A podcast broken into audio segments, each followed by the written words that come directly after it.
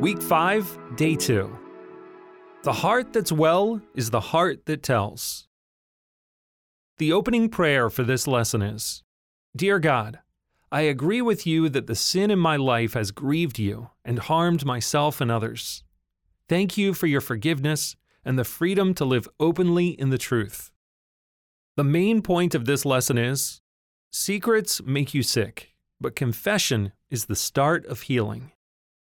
When you came to regeneration, you may have brought a secret, something that you hoped no one would ever know.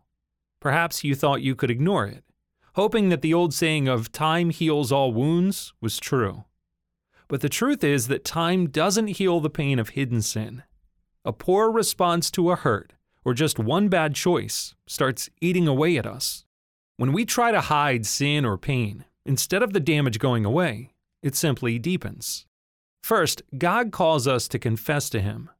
In 1 John 1, verse 9, the Apostle John says that if we confess our sins, he is faithful and just to forgive us our sins and to cleanse us from all unrighteousness. God doesn't want to condemn us, but to forgive us, to heal us, and to restore us. No sin is hidden from God. When we confess to Him, we discover that He has been waiting for us to come out of hiding and to ask Him for help. But there is still another layer of confession James, in James 5, verse 16, says that you should also confess your sins to one another and pray for one another that you may be healed. Isn't this why you're here at Regeneration? You want to be healed.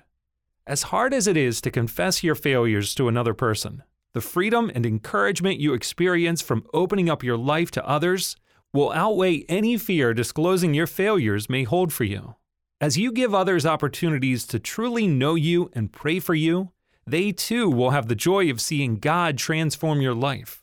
Forgiveness is a gift from God, but confession to one another is also a means of healing.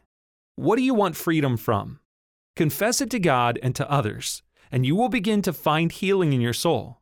The heart that's well is the heart that tells.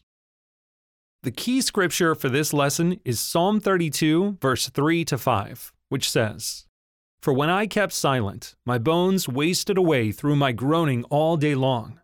For day and night your hand was heavy upon me. My strength was dried up as by the heat of summer. I acknowledged my sin to you, and I did not cover my iniquity. I said, I will confess my transgressions to the Lord, and you forgave the evil of my sin. Now it's time to apply what you've learned in this lesson. This week, agree with God about the sin in your life confess it to God, and ask Him to heal you. Begin to consider whom you can ask to hold you accountable for the sin you need to confess.